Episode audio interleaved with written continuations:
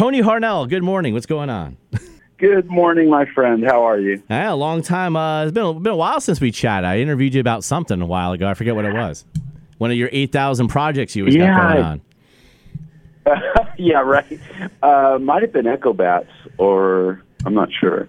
I'm not sure. But one of the uh, a very very busy man in the uh, rock and roll world, and of course you are going to be in Maryland uh, the weekend of uh, May 6th through the 8th for the M3 Rock Festival, billed as of course Tony Harnell, the voice of TNT. And um, how great is it to uh, you know get into this type of situation where you're going to be um, hanging out with other artists who you know you came up with way back in the day. Oh, it's awesome. I mean, I did uh, Monsters of Rock uh, cruise for the first time in 2013, and it was it was like a high school reunion, you know, of sorts. And uh, I think this is going to be, you know, more of the same. I've been working toward this goal. I've been do- As you know, been doing my acoustic shows for a long time, and just started uh, doing the electric ones. Um, opened for Stryper down here in Nashville uh, toward the end of 2019, and uh, had a whole tour booked with uh, electric me, me with ele- an electric band uh, with Michael for 2020, and we all know what happened to every tour in 2020. So Yeah. um, feels good, yeah. It, and this is a something I've been working on time. It's just getting out there and uh, giving the fans, you know, the TNT songs because um, it's just really uh, uh, it, it's a logistical nightmare um, at the moment to uh, to get TNT itself to the U.S. So, uh, yeah, it's for me just to be able to go out there and, and try to give the fans uh, at least, you know, Ronnie won't be there, but I have a, an incredible band put together with a ridiculously good guitar player that I think everybody will be pretty pleased. Yeah, because I think a lot of people don't realize that you're the only uh, U.S. citizen who was a member of TNT. Everybody else, yeah, you were you were the oddball out going to Europe all the time for uh, when the band was getting underway there. Yeah, I mean, um, when we first started, they were in the states a lot. Um, once we signed with the uh, American um, chapter, I guess you could say, of uh, of Mercury Records, um, it, it they were here quite often and, and spent a lot of time. And we we spent uh, we actually lived in Long Island together at the very beginning um, to work on. Uh, making videos for the Knights of the New Thunder record and also writing for Tell No Tales and just kind of getting everything going and uh, and recorded uh, one of our albums here and some odd songs here and there. So there was a lot of time and a lot of touring over here as well. But yeah, I mean, since the especially since the end of the '80s era, I, I have been uh, the one to mostly lag my jet lag my body to death. You know. And how did how did you originally hook up with those guys? Like how how does uh you know like you you grew up in, in California, you ended up in New York, like you you were almost on track to be was a pro surfer or skateboarder or something like that, and then and then you got into music. Yeah. Um, I actually was a pro skater for about a minute when I was 15. Um, did some competitions and, and I just didn't like competing. So, uh, but surfing was also, yeah, I was, I was really focused on that.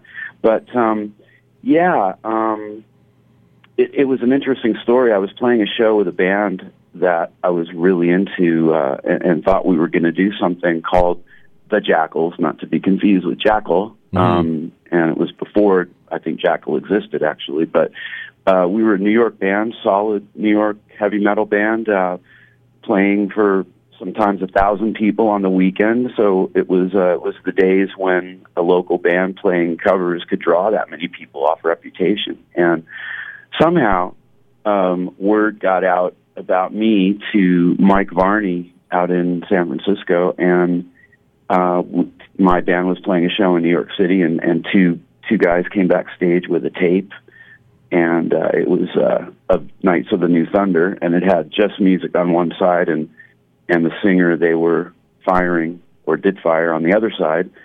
And they said, you know, the band has heard your demo. We still don't. I'm still not sure how my demo got to Norway, but it did. Especially in those days. I mean, I mean, back- it's not like Yeah. the internet was Mhm. around or anything. You know, that was someone had to have a cassette Right. tape that got it there or something. Yeah, one of the things I did when I was coming up from the time I was 17 and really decided to get professional and serious about being uh, being a singer, um, I was sure to. I was in and out of a lot of bands, and my my sort of uh, way of doing it was, you know, join a band, and then when I felt because I was so young, you know, when I felt that I outgrew the band, um, I wanted to, you know, play with better and better people. So that was sort of my pattern. And along the way, I would just try to get into the studio as much as possible so that I could, you know, have this sort of reel to uh, to also keep the career moving forward. And they somehow it had it eventually had about ten or twelve pretty good tracks on it, and that's what they got. And Ronnie actually, uh, they already settled on on another singer, uh, Gary Barden from Michael Schenker Group, I believe. Um, and when they got my demo, they sort of stopped his flight and uh, you know called their. They had a, an American manager at the time in Long Island, which he also came backstage that that fateful night, and uh, uh, you know they Ronnie said, "This is the guy I want." So that's how it started, and uh, within a within a couple weeks of that night, I was uh, found myself in Trondheim, Norway, recording Knights of the New Thunder. And, and, and becoming another member of At the uh, 21. another member of destroying the ozone layer with the Aquanet crew back then, because uh, de- definitely the hair, the hair was definitely high on you guys. That is for sure. You know, a lot of that was just uh, overzealous stylists, I think. You know? Now, But, the now yeah. the M3 Rock Fest. It's the 13th uh, year that they're doing this, and uh, you know, kind Mm. of keeping that 80s vibe alive. So when you do a festival like this, when you get to meet meet up with other bands um, that are like you know your peers from growing up and are not you know coming up in the in the rock world, and friends. And- a lot, yeah. most of them, most of them are friends. Uh, the day, the day, day that I'm playing. Now, now, when you when you do that though, is there a lot of like, you know, we should work together? Do you get a lot of that, and is how like a Oh, lot all- of networking going all, on? all the yeah all, all the time um and uh it it does sometimes happen um you know the echo bats project was was the sort of uh result of that type of thing happening from time to time. Joel joel Hos- Hoekstra and i first met on monsters. Actually no we met uh, that's not true. We met uh in new york city when he was doing rock of ages and he invited me to the show. And it, excuse me, yeah, we just became good friends, and so yeah, that stuff happens all the time. Usually, it's me, you know, reach uh, asking other people, hey, let's we should do something, uh, but uh, but yeah, no, it's uh, it's going to be fun, and uh, you know, I'm I'm nervous and excited about it, you know, because it's sort of my first big festival uh, in the U.S. with uh, a solo band. Um, and a lot of pressure playing TNT songs, of course, to deliver them well. I'm not trying to sound like TNT, by the way, with my Mm. with when I do it. You know, I, I sort of tell my band guys honor the songs, honor the the uh, you know the known solos, and uh, but you know it doesn't have to be the same. kind of make it your own a little bit. Um, but the thing is, too, it's Mm-hmm. like you know a lot of like you know fans out there, and and it gets to me. It's like you know like here I am, I'm almost fifty, and you know I'm not what I was when I was 24, but yet fans when they see a band play, they want to see the band put together a show like they did when they were 24, and they're not 24 anymore. I mean, Yeah, yeah, it's a little bit uh, one-sided, but but you know, I get it. Um, I'm the same way when I go see a band. I was I was at Slash uh, featuring Myles Kennedy and the Conspirators last night, and man, they they just they brought it. Uh, you said you had caught the show. yeah, so, yeah, in Atlantic City. so you know, I mean, Mhm. they play for a long time. They played for well over two hours here, and uh, just were on fire. I mean, I didn't hear Myles sing one bad note. Uh, he- he's become a, a dear friend, and uh, you know, Slash was just ridiculous. So, and these guys are, you know, Slash is probably about my age, and and Myles is a bit younger. Um, but they're all probably around that 50 mark and or or more and uh they were just incredible. And so, yeah, I you do expect it, but um, but you know when I go see Judas Priest or something, and Rob Hal- people know Rob Halford is a big hero of mine. Um, I know he's the age he is, but there's this little thing I think in most people's minds where they sort of uh, start to give a little room for the age, you know. Yeah. But at the so, so you sort of uh, when they do do something really awesome, uh, either vocally or on guitar or whatever, uh, whatever they they do, you you, you kind of get you're re- taken right back, you know, to the old days. But yeah, there, there's there's there's always pressure on me. There's always been pressure on me to sound like quote the record. Um, and that was the thing about the 80s too. That was the barometer of whether you were good or not was uh you know, how were they? They sounded just like the record, which is totally the opposite of the 70s when it was just like, oh my God, they did this song differently and Yeah. they jammed on this thing. And yeah. So, uh, Yeah. that, that, I feel it. And as a singer, I feel it too.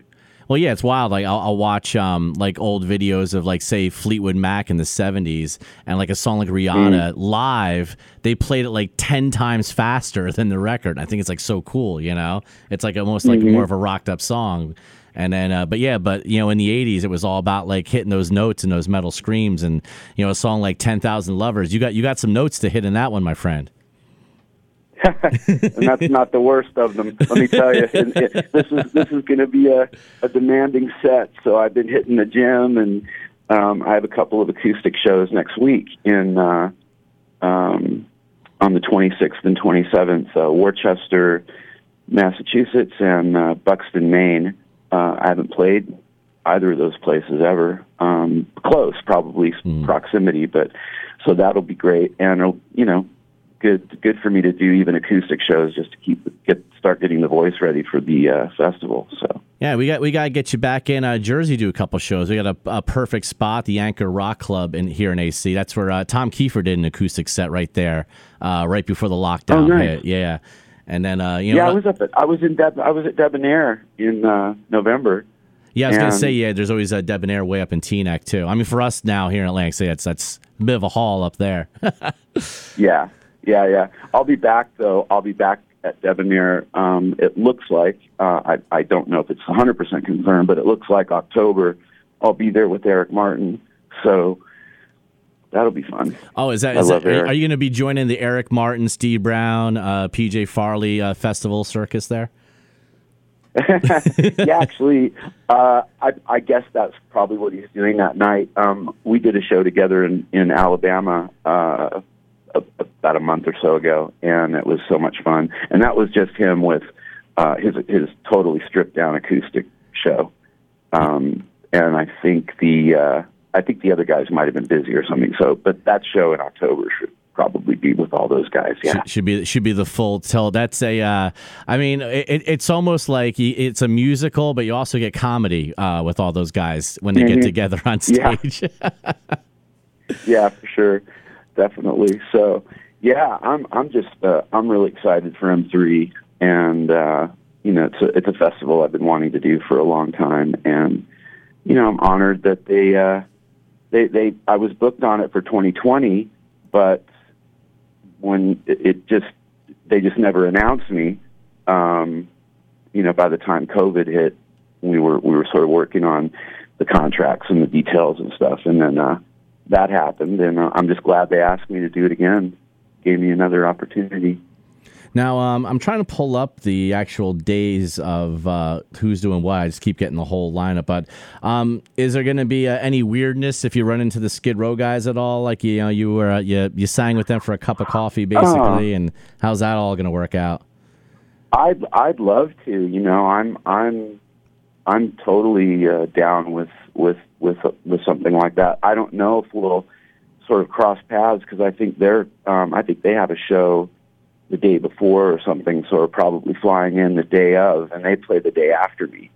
So, um, you know, look, uh, can you imagine all of the uh, at, all of the sort of festivals and award shows or whatever? Um, artists and, and band members that have uh, maybe had uh, less than wonderful experiences together that have to commingle. And I, I mean, you know what? It's life is too short, and uh, um, at the end of the day, it's uh, it's all just rock and roll, and we're all trying to just do the same thing, and shit happens, and and here we are, you know. So I think it'll be fine.